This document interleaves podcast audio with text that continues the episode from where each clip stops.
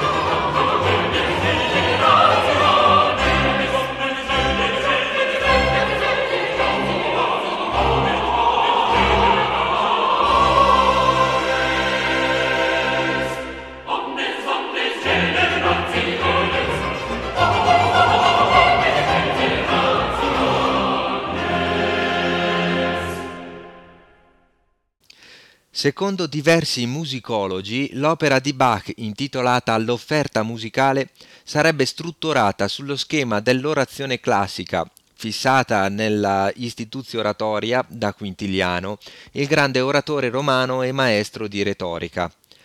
Altri studiosi argomentano che quest'opera nasconderebbe numerosi riferimenti teologici.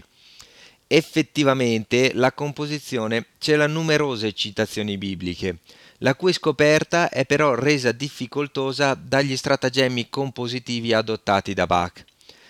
L'esempio forse più famoso dell'impiego, invece dei numeri in musica, riguarda l'ultima opera scritta dal grande maestro tedesco, che rimase incompiuta. L'ultimo brano dell'opera intitolata L'arte della fuga è infatti una fuga a tre soggetti che si interrompe alla battuta numero 239 su un tema di quattro note, Si bemolle, La, Do e Si, il cosiddetto tema Bach, un crittogramma musicale che l'autore usò consciamente come firma in altre composizioni nel corso della sua attività. Nella notazione musicale tedesca questa sequenza di note si traduce nelle lettere B, A, C, H. Bach la leggenda narra che siano le ultime quattro note scritte dall'autore in punto di morte. In realtà si tratta veramente solo di una leggenda, in quanto l'autore tedesco, in seguito a due operazioni agli occhi che produssero una vasta infezione, morì cieco, quindi non è possibile che sia riuscito a scrivere. Altri studiosi avanzano l'ipotesi che il compositore avesse volutamente lasciato incompiuta quest'opera per sollecitare i posteri ad ultimarla, prendendo come riferimento gli elementi da lui forniti e sviluppati. Ascoltiamo in conclusione di puntata proprio questa ultima fuga che si chiude improvvisamente sulle quattro note della firma. Per questo ascolto, non essendoci un'indicazione sulla strumentazione di questa opera incompiuta, abbiamo scelto lo strumento preferito da Johann Sebastian Bach, l'organo.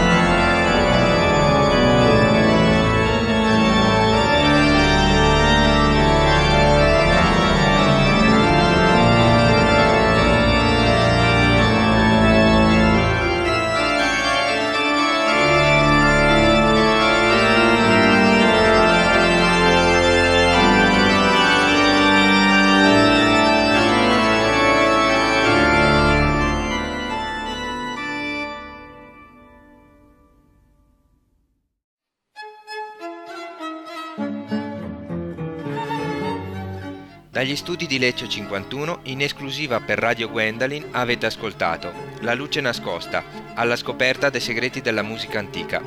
In studio Tony Spinetta della Chiave, redazione ed editing Madame Sibilla. Si ringraziano Mr. Henry e Radio Gwendolyn. Alla prossima puntata.